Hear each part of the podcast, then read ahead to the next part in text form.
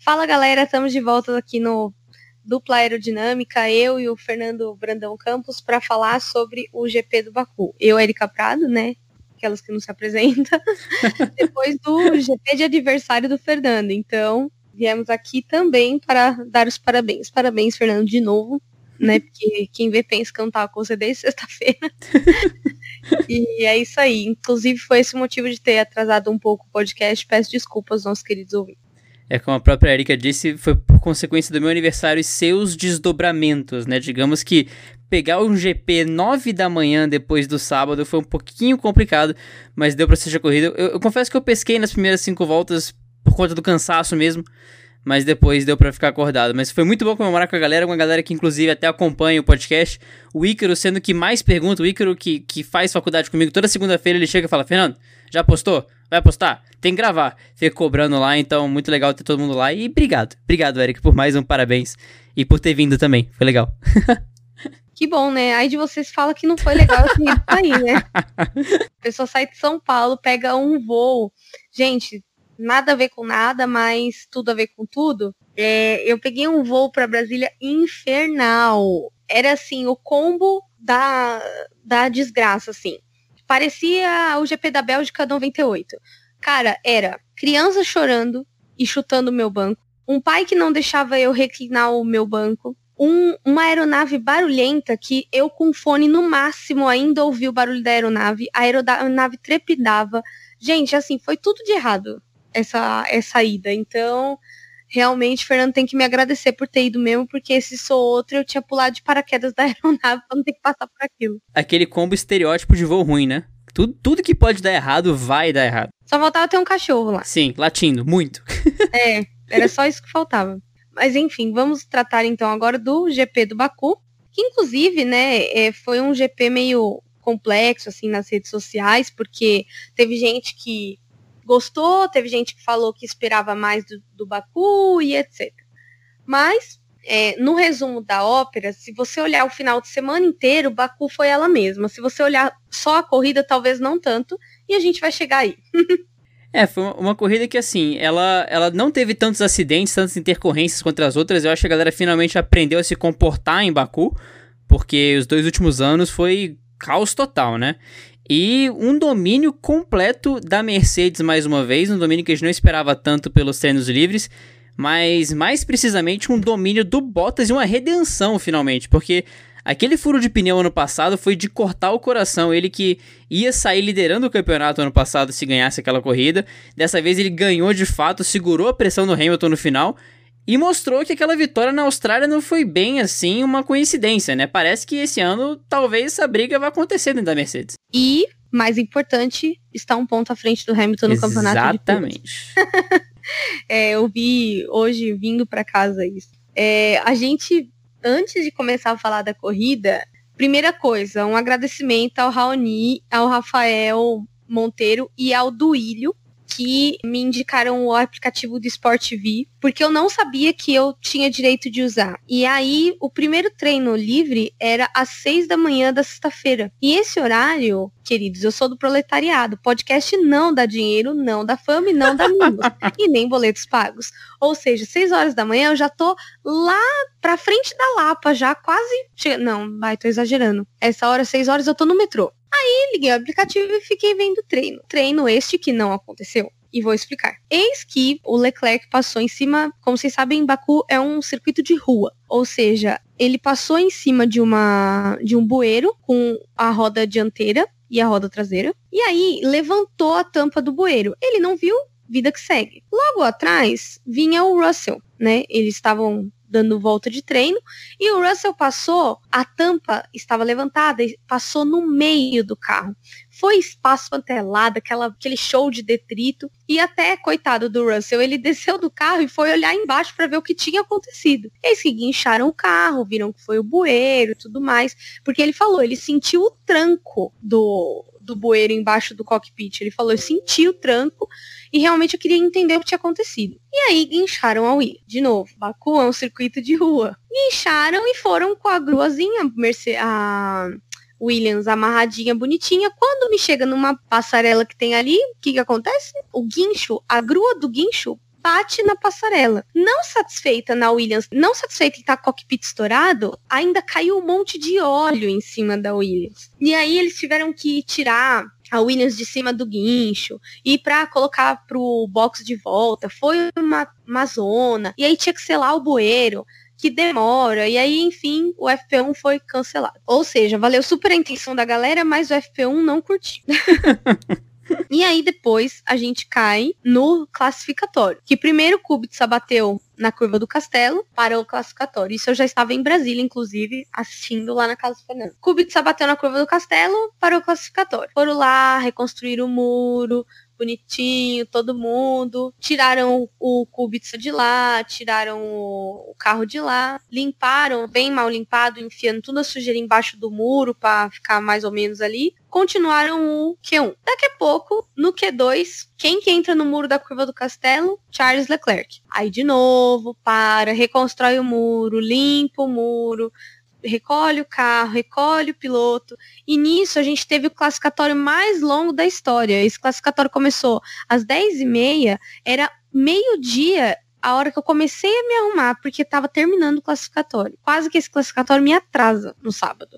Quase que eu saio do trabalho e tá rolando o classificatório, né? Porque no sábado eu saio do trabalho uma e meia da tarde. E assim, para mim, classificatório é igual você não acordar pra corrida de madrugada, né? Você não vai ver nenhum pedacinho da corrida. Mas quase que eu saio do trabalho e tá rolando o treino, porque foi tanta bandeira vermelha que esse negócio foi sendo adiado, sendo adiado, sendo adiado foi, quase foi virando aquele GP do Canadá de 2011 também, que demorou quatro horas, né? Foi um quali realmente enrolado. E eu comentei com a Erika, né? Demoraram um tempão para acertar esse castelo, mas quando resolveram acertar o castelo foram com gosto. Foi mais de um, para demorar treino e tudo mais. Agora, a questão do Leclerc levantou uma discussãozinha no Twitter que eu queria trazer para cá também. O Leclerc, ele, lógico, ele é muito novo, ele ainda meio ele ainda tá se amadurecendo no esporte como pessoa, lógico, mas talvez ele tenha que tomar cuidado com essas com esses momentos de autocrítica depois de uma batida, depois de uma volta ruim no quali, esse tipo de coisa. Porque, lógico, ele tá mostrando que ele é um piloto que ele se cobra muito, mas ao mesmo tempo isso pode ser mal visto por outros, ou pode ser usado mesmo contra ele. E isso é uma coisa que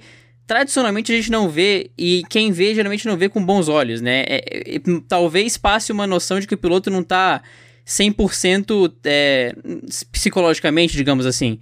Então talvez esse seja um campo que o Leclerc tenha que melhorar, porque ele enfiou. É, primeiro foi no GP da China, que no qual ele deu um, ele deu, ele ficou bravo consigo mesmo por não ter conseguido extrair o melhor do carro. E hoje mais uma vez, ele bateu e ficou puto com ele mesmo, brigou com ele mesmo. E esse negócio estava falando com a Erika mesmo depois do treino. Ele pode muito bem fazer isso sem apertar o botão do rádio. O problema tá resolvido aí, sabe? Então talvez seja uma, um momento do, do Leclerc repensar isso, ou falar com alguém para talvez controlar esse aspecto da personalidade dele. Eu até comentando no grupo das meninas, inclusive durante o treino, que houve um, um frenesi também sobre esse grupo das meninas. A Aliciane, que meio que me ajudou nessa iniciativa das meninas, anunciou esse grupo, o pessoal da Globo. O pessoal da Globo comentou disso na transmissão. E aí, meu, foi aquele negócio. Estão falando da gente na TV, lá, lá, lá, aquela zona. Passou isso, entraram as pessoas, adicionaram, inclusive, meninas que estão ouvindo esse podcast, se vocês quiserem entrar no grupo, mandem uma DM no, no Twitter que eu mando o link para vocês ou adiciono vocês lá, sem problemas quanto a isso. É, passando merchandising, voltamos. o Leclerc postou no Instagram uma foto falando que ele tem sido um inútil e tal. Cara, sabe uma coisa que eu acho que todo é, piloto de Fórmula 1 tinha que ter obrigatoriamente? Um psicólogo. Max Verstappen, Grosjean, é, o próprio Daniel Ricciardo, que anda fazendo uns negócios meio estranhos, o Hamilton, quando tem uma frustração e mete o textão no, no Instagram. Todo mundo, assim, precisava de um psicólogo, gente, porque o pessoal tá desequilibrado ali emocionalmente, entendeu? O pessoal tá, tá meio descontrolado, entendeu? Principalmente ele, pô, o Charles Leclerc é menino, beleza, tá criando maturidade agora, beleza. Só que, cara, tá ficando chato essa vitim, essa, esse alto flagelo dele. Eu gosto muito do Charles Leclerc, eu torço muito por ele, entendeu? Então, assim, eu acho muito chato isso, porque fica aquela coisa do, ai, ah, o cachorro sem dono, coitadinho. E, cara, não é bem assim, a gente sabe que não é bem assim, né? Porque até porque ele pegou um pódio aí na, na China, tem pontuado em todas as corridas, tem estado muito bem, mas infelizmente não é sempre que você vai ganhar, entendeu? Então fique calmo, entendeu? Tem uma pole position na carreira, coisa que o Verstappen não tem até hoje, ele já tá na Fórmula 1 há pelo menos uns três anos ou quatro. Ele quatro. fez meia temporada. Quatro, é, ele já tá quatro anos. É, porque ele fez meia temporada pela STR, uma inteira na RBR, e aí fez as duas últimas na RBR. Então, tipo, sabe, calma, se controle-se, tipo assim, sabe?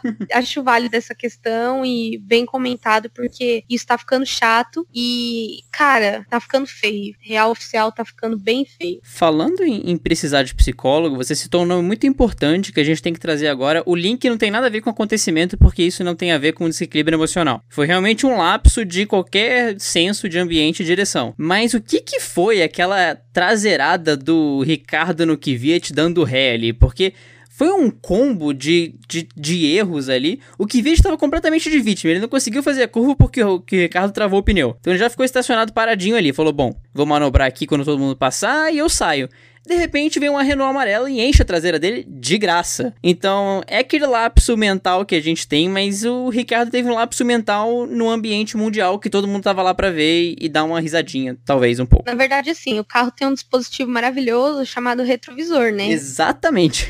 e ele podia ter dado aquela famosa olhada. E assim, ontem deu uma treta monstra entre fãs do Ricardo pela internet afora, porque ai, porque quem é fã de verdade não critica. Não, eu sou fã de verdade, eu critico sim. Vou criticar sim. Inclusive, por ser fã de verdade, tenho todo o direito de reclamar daquelas, né? O cliente sempre tem razão. Só que não, inclusive, curtam uma página que vocês vão rir muito, que chama Clientes que não tem razão. É sobre esse tipo de situação. Cara, é, o Ricardo, ele errou a freada e passou errado. Até aí, tudo bem. Aí o que, que ele faz? Ele dá ré sem olhar. Ele podia ter dado um cavalo de pau que nem é, o Marcelo comentou comigo hoje na, na direct message do Twitter, ele podia ter, sei lá, ele podia ter feito qualquer coisa. Ele foi e deu uma ré, sem olhar. E foi que nem é, a Aninha, a Ana Kalil, ela comentou comigo, ela falou, cara, beleza, Vamos supor que ele não. que o Kvyat não tivesse ali, que ele não devesse estar ali. Se o Kvyat não tivesse ali, imagina se tem outro piloto passando em alta velocidade e ele dá uma ré e sai na louca. Ele até justificou que ele errou mesmo, que o intuito dele era sair o mais rápido que ele pudesse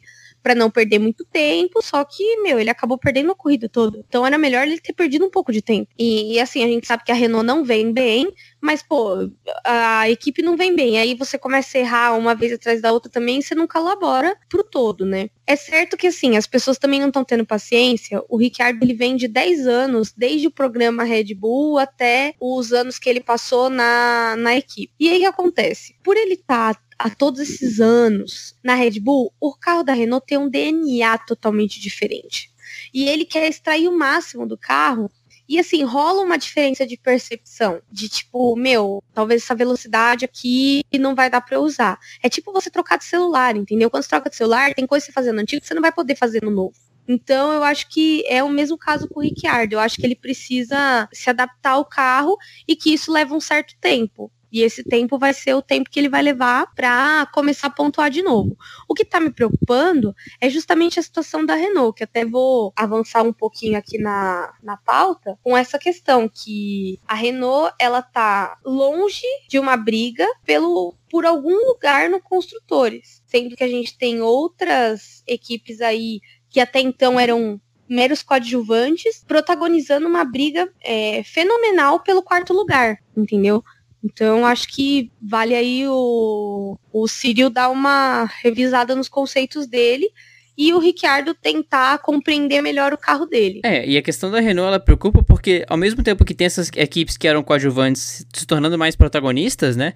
Elas fazem isso com um orçamento muito menor Enquanto o Ricardo está nesse período de adaptação com o carro, Huckenberg já está na equipe há um tempo e Huckenberg, por exemplo, no Baku, ninguém sabe, ninguém viu. Ele terminou lá atrás, não conseguiu impor nenhum ritmo, não chamou atenção, sequer apareceu na transmissão em algum momento. Então a situação da Renault é realmente preocupante devido ao orçamento que tem, aos pilotos que tem e ao momento na categoria que eles queriam estar. Para uma equipe que queria estar brigando lá em cima, e a gente está batendo essa tecla mais uma vez, a gente já falou disso algumas vezes no podcast tão recente quanto nosso, mas para uma equipe que queria estar lá em cima, estar em sétimo no campeonato, depois de quatro corridas, já devia soar um alarme.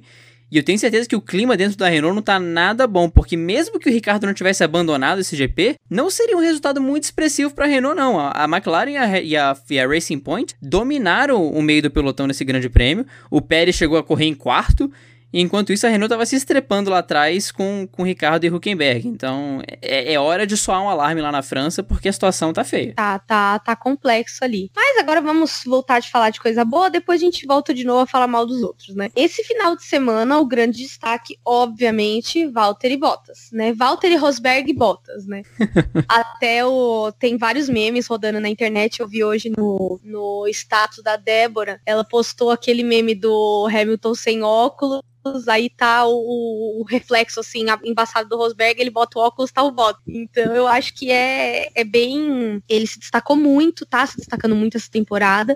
Tem mostrado a que veio e é a segunda corrida que ele ganha, protagonizando é um feito histórico. É uma marca que tinha sido feita pela Williams, que era de quatro pódios, quatro, quatro dobradinhas, uma atrás da outra. Né? Isso nunca tinha acontecido. O que o máximo que aconteceu foram três vezes na Williams de algum ano que eu não sei de cabeça, porque eu li isso no Twitter. E então, assim, ele vem sendo um grande protagonista para a equipe em geral. Não é só a questão de, por exemplo, é, ele ganhando e o Hamilton lá atrás. Eles estão juntos literalmente pela primeira vez. É, e o Hamilton tem reconhecido esse sucesso do Bottas, né? Não é que ele, que ele se autocritica quando perde ou que ele de, tira o mérito do Bottas. É evidente que não rolou nenhuma treta na pista ainda entre os dois, então se acontece um eventual acidente, a Espanha chegando aí para isso, se acontece um eventual acidente entre os dois, talvez esse clima mude, mas aparenta ser um clima muito cordial por enquanto entre os dois, assim, um reconhecimento mútuo, um respeito mútuo. Isso não tira é, o caráter de batalha entre os dois, né? Eles se respeitam, mas ao mesmo tempo eles brigam por posição, eles vão brigar ali pela, pela, pela vitória. O Bottas não se diminui se o Hamilton faz apoio, o Bottas não se diminui no qualifying. Ao mesmo tempo, se o Bottas fez apoio, o Hamilton não vai deixar de dividir a curva 1, não vai deixar de querer brigar. O Hamilton pressionou o Bottas até a última volta. Ele não pressionou na última volta porque ele cometeu um erro. Mas é, é um ambiente de respeito, mas de briga aberta. E isso é muito bom de ver que a Mercedes não vai restringir nada a princípio, que os dois estão brigando pelo título de igual para igual.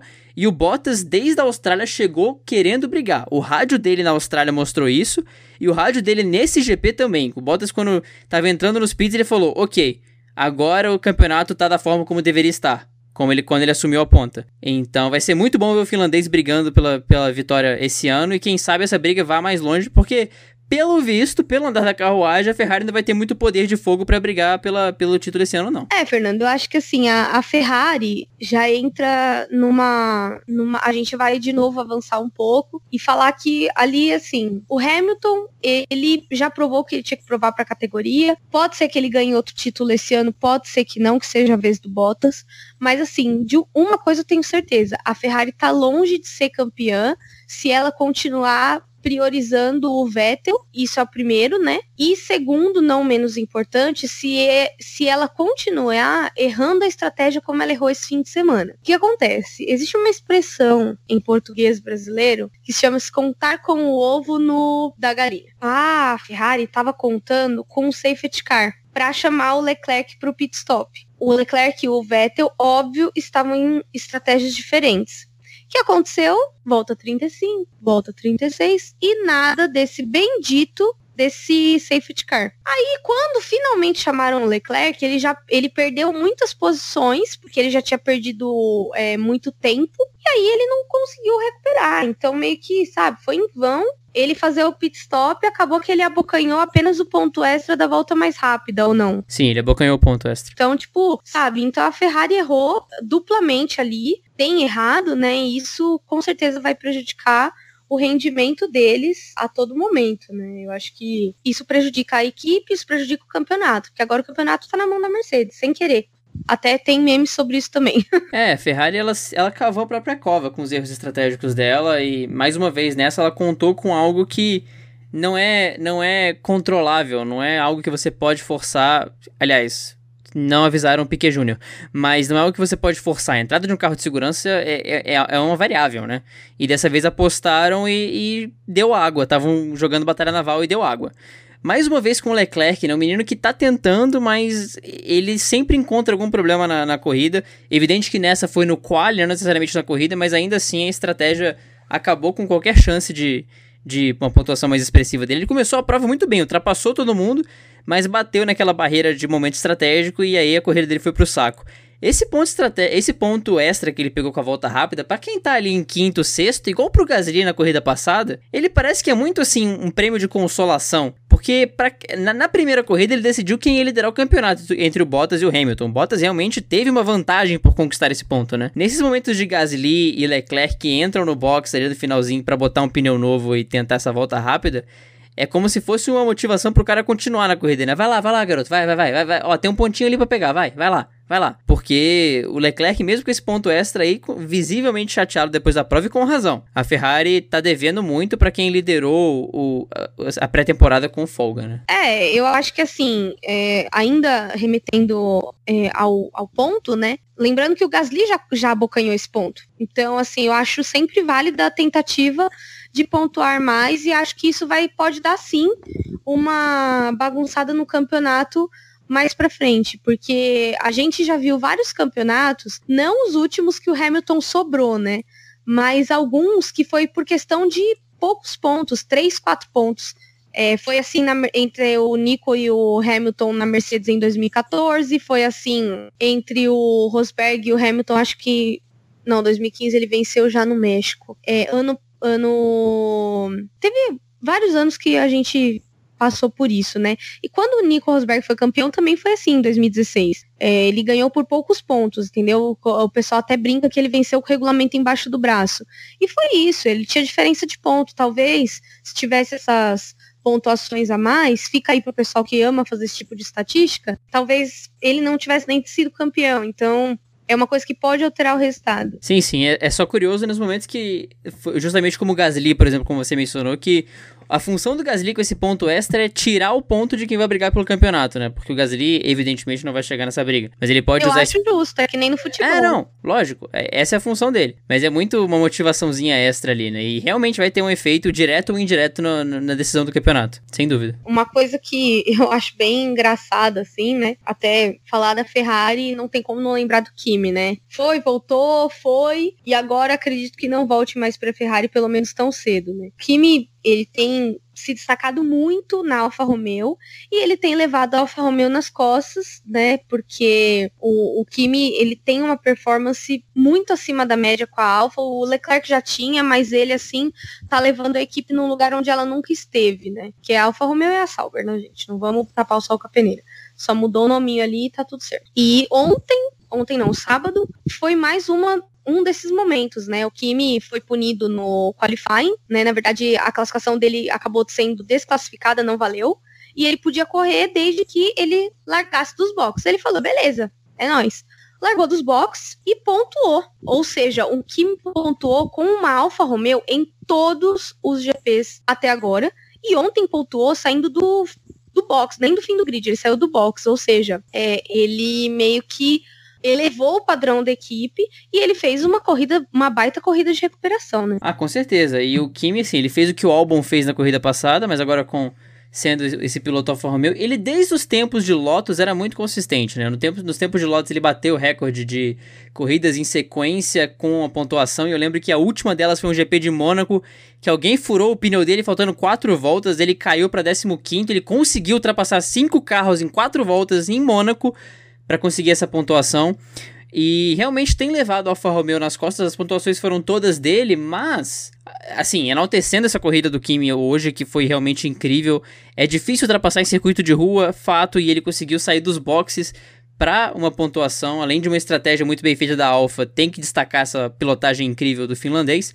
Mas há de se destacar que o nosso querido Giovinazzi finalmente teve uma corrida calma, sem intercorrência, sem problemas, saiu de saiu de 17 para 12, não conseguiu abocanhar seu primeiro ponto ainda, mas só de não ter batido ninguém, só de não ter se envolvido em nenhuma treta e só de ter terminado a corrida de uma forma relativamente calma, já vale o destaque pro italiano, que também tá se habituando, quem sabe ele consegue ser um pouco mais consistente daqui para frente. É, na verdade, assim, eu achei incrível a corrida que ele fez, porque também sair de P17 para P12 não é fácil. É, e assim, todo mundo, é, porque o Kimi tá levando a, a, a, equipe nas costas, mas pô, olha quantos anos de experiência o Kimi tem. O Kimi passou por pelo menos três equipes, ou seja, o cara tem muita experiência, tem bagagem, é campeão mundial, é uma situação totalmente diferente da Giovinazzi. Ai, mas a Giovinazzi já era piloto de teste, já fez treino. Eu falei, gente, é totalmente diferente você ter feito uma temporada inteira, sabe? O Giovinazzi, ele não teve essa oportunidade ainda. Então, ele meio que tá crescendo ainda com o carro, mesmo caso do Ricciardo, meu, você muda de equipe, o carro já é diferente.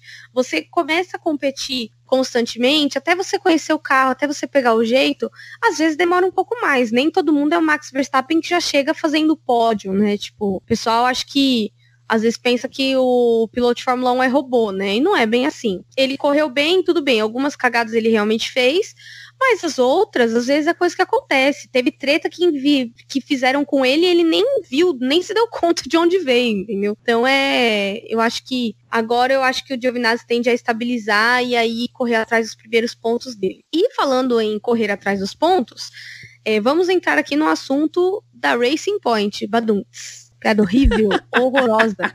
Muito ruim. Ai, meu Deus do céu. Foi péssimo. Muito boa, muito boa. A Racing Point e a McLaren estão brigando pelo quarto lugar de construtores. A Racing Point Force India, porque é a Force India, é, para mim eternamente será. A Racing Point, ela já brigou pelo quarto dos construtores, já ganhou o quarto nos construtores, e hoje ali eles estão brigando com a McLaren. Então a novidade nessa batalha é a McLaren, que agora, graças a Deus, deixou de ser só o bagaço. e, sabe, tipo, olhando essa briga, tenho alguns pontos a destacar. Primeiro, o Pérez, ele é muito constante. Então, tipo assim, ele se tornou mais constante e eu tive a impressão que quando saiu o Ocon, ele se tornou um pouco mais mais dedicado à equipe a fazer ponto e a não fazer tanta cagada, porque ele metia o louco, né? Batia nos outros, dava umas umas crises. E o Stroll, por sua vez, também já pontuou e aquela impressão que parece que ele não gosta permanece, porém, entretanto, todavia, contudo, seria muito melhor se a gente tivesse um Ocon nesse momento, porque o Ocon trazia pontos sempre, né? A gente teve a temporada aí de 2017 que as Force India pontuaram acho que em 90% das corridas as duas. E a corrida que eles abandonaram, eles abandonaram os dois também. Temos que lembrar também. Juntos, que... batendo juntos. é, entre eles, inclusive. Eu lembro até hoje a cara da Bernadette Collins, que é a estrategista da, da equipe, quando o Pérez veio chegando perto, assim, do pit lane, a cara dela, tipo, não acredito que vocês tiveram coragem de fazer isso comigo. Eu não aceito isso que tá acontecendo. Foi tipo, foi mais ou menos isso daí. É, pra Força Índia que a gente falou várias vezes que estava numa temporada de contenção de danos, está em quinto agora, é realmente incrível. E o Pérez conseguiu se, se beneficiar do seu conhecimento de Baku, porque assim, momento estatísticas inúteis. O Pérez, até esse ano, era o único piloto com mais de um pódio em Baku. O Pérez, de Força Índia, tinha dois pódios em Baku. Isso diz muito sobre o rendimento do carro e sobre o Pérez mesmo em Baku, assim como o Bottas. O Bottas parece ser um piloto que tem uma mão muito boa pro circuito, né? Isso acontece. Tem pilotos que gostam mais de circuitos X e pilotos que gostam mais de circuitos Y. Ele, o mexicano chegou a estar em quarto na prova durante um bom tempo. Verstappen demorou um pouquinho para chegar nele e passar. Quando passou também foi de passagem, mas mesmo assim, um ótimo resultado para para Racing Point vai ser eternamente Force India. Para Racing Point conseguir esses pontinhos e também para McLaren conseguir essa pontuação dupla, McLaren que tá realmente se estabelecendo nesse meio de pelotão como a equipe mais consistente quando ninguém bate neles, quando o Kvyat não bate nas duas McLaren de uma vez, quando o motor não fuma, a McLaren consegue um bom resultado. Foi a primeira corrida também que a McLaren teve paz e conseguiu a pontuação dupla. McLaren se encontra agora em quarto nos construtores com 18 pontos e a Racing Point atrás com 17. Então a briga é McLaren em quarto com 18, Racing Point um ponto atrás com 17 em quinto, Alfa com 13 e Renault com 12 em sétimo. Entre os pilotos, existe um empate bizarro em sexto, sétimo e oitavo, porque Sérgio Pérez, Pierre Gasly e Kimi Raikkonen têm 13 pontos. Os três, de Racing Point, Red Bull e Alfa Romeo, estão empatados com 13 pontos e o Lando Norris vem atrás com 12. Olha que campeonato maluco! Se você pega um pedacinho da classificação, é muito bizarro se você comparar com o ano passado. Tem coisas que a lógica não explica se você pensa em 2018. Ai, mas a Fórmula 1 tá chata. Só a Mercedes ganha. É claro, meu querido. Se você olhar só os três primeiros, pode até ser que só a Mercedes ganha, mas você tem que olhar o negócio direito, né? Vamos aí dar uma uma fazida de conta, vamos dar uma olhada no que tem para trás do terceiro, vamos aí se ajudar, né? Enfim, e assim, você ressaltou a questão do Lando Norris. Lando Norris é um dos melhores rookies que a gente já teve. É, na verdade, eu acho que é o melhor, assim, porque esse ano de rookie a gente tem ele, o Albon, o Russell e o Giovinazzi. A gente tem os quatro. O Leclerc não conta porque ele já estava no passado. E, cara, o Lando, assim, ele tem, primeiro, estado à frente do Sainz. Isso dói. Ai, quase me deu um infarto agora aqui de falar isso. Mas ele ele tem se mantido uma posição na equipe à frente do Sainz. Ele tem feito corridas limpas. Você não vê o Lando Norris envolvido em acidente. Você não vê o Lando Norris fazendo cagada na pista, rodando sozinho, encontrando muro. Ele é um menino muito consistente, pelo menos até essas quatro corridas. Pode ser que aconteça alguma coisa aí para frente na temporada, mas até o presente momento, 20, é, 29 de abril, ele tem sido um cara muito consistente. Então, tipo, tem feito aí todo sentido, tudo que ele tem feito na McLaren, e realmente ele merece essa vaga, né? Teve gente que, ai, porque ele é patrocinado, ele é o queridinho da Inglaterra, só por isso que ele conseguiu a vaga. Não, ele fez por merecer e por isso que ele tá lá, entendeu? E cada corrida ele prova mais isso.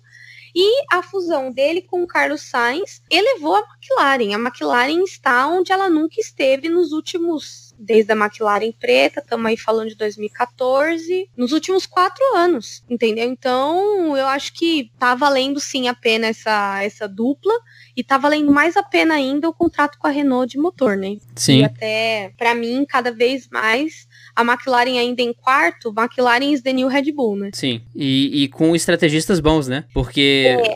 vamos falar de, de, de, Red Bull. Estrategistas não, né? Porque a Red Bull não cagou a estratégia dessa vez, mas vamos falar de Red Bull também, porque Dona Red Bull prometeu brigar.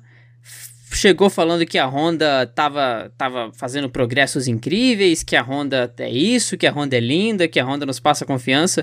Assim, o motor, a, não tinha deixado ninguém na mão até esse GP e ele não parece ter o déficit absurdo que tinha no tempo de McLaren, ainda que a gente não saiba se aquele déficit era todo de motor ou não. Mas o motor é pelo, pelo, menos aceitável. Só que ainda assim, a Red Bull está claramente um degrau abaixo do que Ferrari e Mercedes estão fazendo. E nessa corrida na corrida de redenção do Gasly, ele conseguir pelo menos um sexto lugar ali, mesmo que longe da galera, ele ia conseguir pontuar legal. Gasly ficou na mão, ficou a pé, a lá Daniel Ricardo no passado. Então, mais um final de semana um pouco complicado para Red Bull que só consegue colher o que os outros, os que os outros deixam cair. Não é que a Red Bull vai atrás de um resultado, né? Ela tem que se beneficiar de uma falha estratégica, de um problema de carro para conseguir ali beliscar um pódio ou alguma coisa melhor. A Erika mesmo falou comigo antes da, da, da da gravação que uma vitória parece um pouco distante, né? Sim, o Verstappen, com tudo, com tudo, ele estava em quarto lugar, só que assim, ele estava em quarto lugar com uma diferença de 17 segundos para o Vettel. Ele estava longe do Vettel. Ele não ia alcançar o Vettel nem se tivesse mais 20 voltas. Ou seja, não tá tão bom assim. E esse abandono do Gasly? Ah, mas não foi falha de motor, então não é culpa da Honda. Não, não é culpa da Honda, mas claramente existe um problema construtivo no carro, entendeu? Num carro não é só o motor que falha. Se fosse assim, se só o motor falhasse, nunca ia quebrar uma Mercedes, uma Ferrari, mas não é, o carro é um conjunto, é um sistema que todas as partes dependem umas das outras para funcionar corretamente, entendeu? E é, eles tiveram um problema de confiabilidade em 2017, tiveram um problema de confiabilidade no ano passado, e esse ano também tiveram o primeiro problema aí pro, com o Gasly. Cara, claro, o Gasly agora que ele tá extraindo um pouco mais do carro, agora que ele tá é, fazendo um pouco mais. Aí tem gente já fala, ai, porque eu não dou três, três corridas pro Gasly tá de volta na STR e trazerem o Kvyat. Gente, acorda. Não é bem assim que funciona. Isso só aconteceu com o Kvyat mesmo, porque ele é a zica em pessoa, né? Mas. é, inclusive, daqui a pouco mandou ele embora pro Verstappen ganhar uma corrida.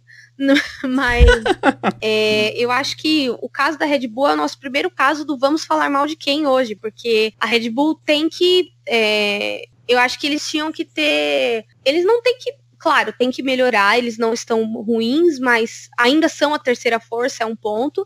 Mas assim, tem que comer muito feijão com arroz ainda para encostar numa Ferrari e começar a incomodar como incomodava no passado. Sim, e confiabilidade é fundamental. E mesmo que não seja culpa da Honda, não seja culpa de fulano, ciclano, confiabilidade é algo que é fundamental para uma equipe ter sucesso.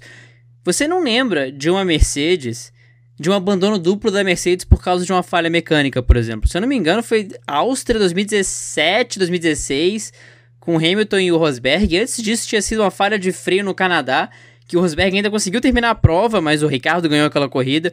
A confiabilidade da Mercedes é algo impressionante. O Hamilton, ele, a gente brinca que ele abandona uma corrida por ano por confiabilidade. Que foi aquela Malásia, que foi. Sempre tem uma corrida que ele abandona por confiabilidade, mas é uma só. Agora, Ferrari já pipocou esse ano. Red Bull pipoca é, uma vez a cada quatro corridas. Você não pode ser uma equipe grande com problemas crônicos na construção do carro, como a Erika falou, sabe? É igual você querer ser campeão da Copa do Mundo sem defesa. Ah, mas eu tenho os três melhores atacantes do mundo. Tá, mas você vai tomar cinco gols. Você vai fazer seis? Todo jogo? Acho que não. Não é legal você ter que compensar pontos por problemas mecânicos. O interessante é você ter o carro que te dê essa confiança. O carro da Mercedes é o que eles falam que é aquele carro à prova de balas. Ele não quebra. É, é, é impressionante o que a Mercedes consegue fazer. Inclusive, separem esse pedaço do podcast, porque certeza que agora que eu falei isso, a Mercedes vai ter um abandono duplo na Espanha. Mas tudo bem. É... Hashtag Zica da semana. É, hashtag Zica da semana. Eu vou começar a fazer isso. Vou... Vai acabar o programa, eu vou falar um nome aleatório, sei lá, Pérez. Aí o cara vai explodir na corrida seguinte. Mas é isso, assim. A confiabilidade é tão importante quanto a performance. Senão, você tem um foguete que dura meia corrida e não é Fórmula E, você não troca de carro. Até na Fórmula E não fazem mais isso. Mas é importante trabalhar esse, esse, fator sim, independente de ser motor, elétrica, hidráulica, o que quer que seja. Na verdade, assim, é, a gente comentou do Huckenberg que ninguém sabe que ninguém viu. E assim, outra coisa que ninguém sabe, ninguém viu, né, foi a questão dos estrategistas da Ferrari, né? Acho que a gente meio que deu uma pincelada nisso, mas cara, o que está acontecendo com o pessoal da Ferrari que, sabe, o Matia Binotto veio, veio igual tsunami, né? Chega fazendo onda e quando vai embora, Deus me livre, leva tudo junto, né? Deus me livre guarde. Eu nunca tinha ouvido essa. Na verdade, isso era uma piada machista que eu adaptei. Eu escutei isso daí quando eu tinha uns 12, 13 anos. Era o nick de um amigo meu no MSN. Ai, tô velha doeu a coluna. que ele, ele colocou, era assim, o nick. Mulher é igual tsunami, vírgula. É, vem fazendo onda e quando vai embora leva casa, carro, filhos. E aí eu fiquei meio, meio pá, assim, nessa época, mas dei risada. Então agora eu adaptei para os estrategistas da Ferrari. Não, é uma expressão genial para os estrategistas da Ferrari. Genial. Sim, meu, os caras estão fazendo muita besteira e, tipo, como diz aquele negócio, erro de principiante, né? 20 anos de curso para chegar e fazer essa merda era melhor não fazer, né? Não, impressionante. E é como a gente comentou mesmo, ficar contando com o safety car é, é, é erro de videogame, de você, do engenheiro tá te chamando no videogame e você falar, não, não vou entrar não, vai ter um safety car, vai ter um safety car. Mas, né, videogame não envolve milhões, a Ferrari está lidando com milhões e a Mercedes está nadando de braçada nessas quatro dobradinhas seguidas aí. É, era para ter tido uma vitória do Leclerc que foi por problema mecânico, então isso não entra em estratégia, mas ainda assim, méritos totais para a Mercedes nessa, nesse domínio amplo e completo é, nesse início de temporada. No mais do Vamos Falar Mal de Quem, eu acho que a gente trabalhou, já falamos do FP1 mais louco que o Batman, com poeira estourando, com, com grua, que eu vi muita gente falando, ah, se fosse no Brasil, ah, e se esse caos fosse aqui, que eu queria ver o que ia acontecer. E uh, do que vi, do, do, do Ricardo também dando aquela batida de ré no nosso glorioso Kvyat. Devemos ir pro Best Fans agora? Eu acho que vamos para o Best Fans.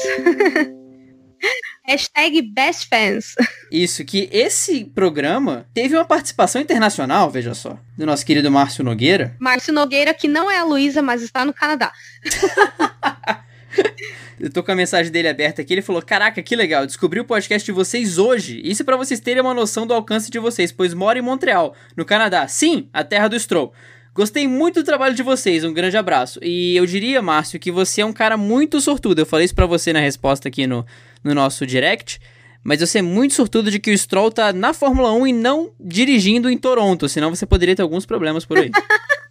em Montreal. Isso, Montreal. Cidades canadenses, desculpa, confundi. E também tem a Talita Fernanda, que inclusive chegou ao nosso podcast, Deus sabe como, pelo Twitter.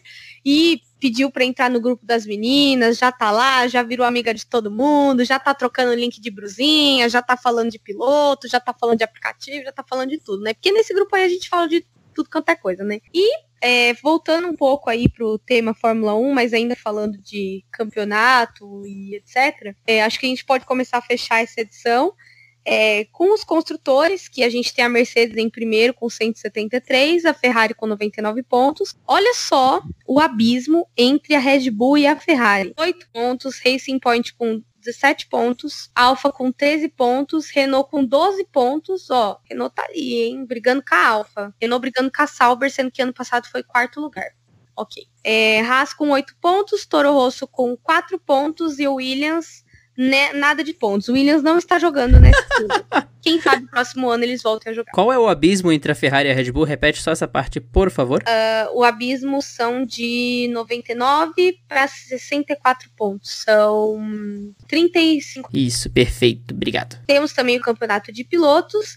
Temos Valtteri Rosberg Bottas com 87 pontos, Hamilton com 86 pontos, dramático, viu? O ponto extra, nesse caso, resolveria o problema do Hamilton. Vive um drama, torcedor do Hamilton. Exatamente. Sebastian Vettel com 52 pontos, Max Verstappen com 51 pontos, é, Charles Leclerc com 47 pontos, Pérez com 13 pontos, Gasly com 13 pontos, Raikkonen com 13 pontos, Lando Norris com 12, Magnussen com 8, Huckenberg com 6, Sainz com 6, Ricardo com 6, Stroll com 4, Albon com 3, Kvyat com 1 e Antônio Giovinazzi, Grosjean, Russell e Kubica, todos com 0. Que galerinha, hein? Porque é, você então, perdoa os Williams. Você perdoa os Williams. Aí tem o nosso querido Grosjean e o Giovinazzi, né? Giovinazzi você fala, ah, menino novo, tá chegando agora. E aí tem o senhor Baguette que tá cada vez mais pensando na sua casa na França e no seu futuro de aposentado da Fórmula 1. Cara, todo, tudo isso é culpa da reforma na Previdência. Porque essa galera não pode aposentar. O Raikkonen, coitado, ele vai morrer dentro desse carro. Ah, vai. O coitado do Senna já deve ter. Re, da, já reencarnou 30 vezes desde que eu nasci. Tanto que ele tem que trabalhar para pagar essa Previdência aí. Tá difícil, viu, pessoal? Tá muito tá difícil. Complicado, tá complicado. Bom, pessoal, brincadeiras à parte, é, a gente vai ficando por aqui. Espero que vocês tenham gostado dessa edição. Espero vocês para o próximo GP, que será o GP da Espanha, no dia 10 de, na verdade, dia 12 de maio, né? Agora começa a temporada europeia. E para me encontrar nas redes sociais, arroba no Twitter, arroba no Instagram e muito mais importante, arroba Aerodinâmica no Twitter e arroba Aerodinâmica no Instagram também. Vocês podem me encontrar no Twitter no arroba FBrandalcampos, no Instagram pelo mesmo arroba FBrandalcampos. A gente fala algumas groselhas juntos no Twitter do Dupla Aerodinâmica. E agora vocês podem ouvir a voz da Erika límpida com um novo microfone que ela está abalando com a voz dela super, super clara. Agora, Cíntia, não parece mais que eu estou na China. Agora eu estou falando diretamente de São Paulo SP Brasil. Perfeitamente. Agora tá todo mundo no mesmo DDD. Aliás, não... obrigada, Fernando, porque esse microfone foi um presente do Fernando. Eu acho que ele não aguentava mais me ouvir naquele microfone safado que eu tinha e ele meio que porque o Fernando é assim, viu, gente? Quando ele acha que tem um problema no negócio, ele não é aquela pessoa que reclama, ele vai lá e resolve. Melhor pessoa. Inclusive, seja assim. Conselho motivacional do dia. Coaching Érica Prado. aqui tem Fórmula 1, aqui tem coach, aqui tem informação. Inclusive, a Erika tem um microfone melhor que o meu agora para de, deixar de ter problema. Agora a qualidade aqui é, é, é, é pra ter qualidade de cinema. Mas galera, vejo vocês no GP da Espanha, temporadinha europeia agora, sem GP de madrugada, sem GP à tarde, aquele GPzinho tradicional 10 e 10 da manhã para não incomodar ninguém, dá pra dar aquela dormidinha extra no domingo, logo sai os horários, daqui a pouco tem o Track Walk, que eu sei que a galera gosta aí, tem o Throwback Thursday, a gente vai estar tá falando groselha por aí, e vejo vocês na próxima, mais uma vitória do Bottas se tudo der certo, e até lá!